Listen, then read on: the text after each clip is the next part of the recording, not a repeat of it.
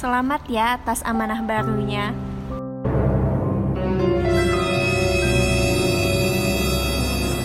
Setelah tangan itu menjabat, pundaku terasa sangat ringan. Selamat selamat selamat hebat banget Ah, rasanya aku menyesal mengapa waktu itu menolaknya. Jika aku dapat mengulang waktu kembali, rasanya aku ingin berkata, "Ya, dengan senang hati." Eits, jangan salah paham. Mari kita luruskan. Amanah itu bukan soal beban ringan atau berat, menerima atau menolak dengan mengatakan iya atau tidak. Tapi, bagaimana kita mampu mengukur potensi dan mempertanggungjawabkan atas apa yang sudah kita pilih.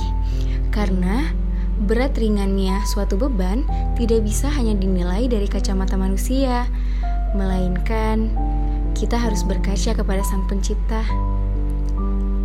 Jadi, apa makna amanah menurutmu? Terus semangat dan tanggung jawab. Jangan lupa untuk terus dengarkan podcast terbalik dari Instan Podcast ya. Sampai jumpa.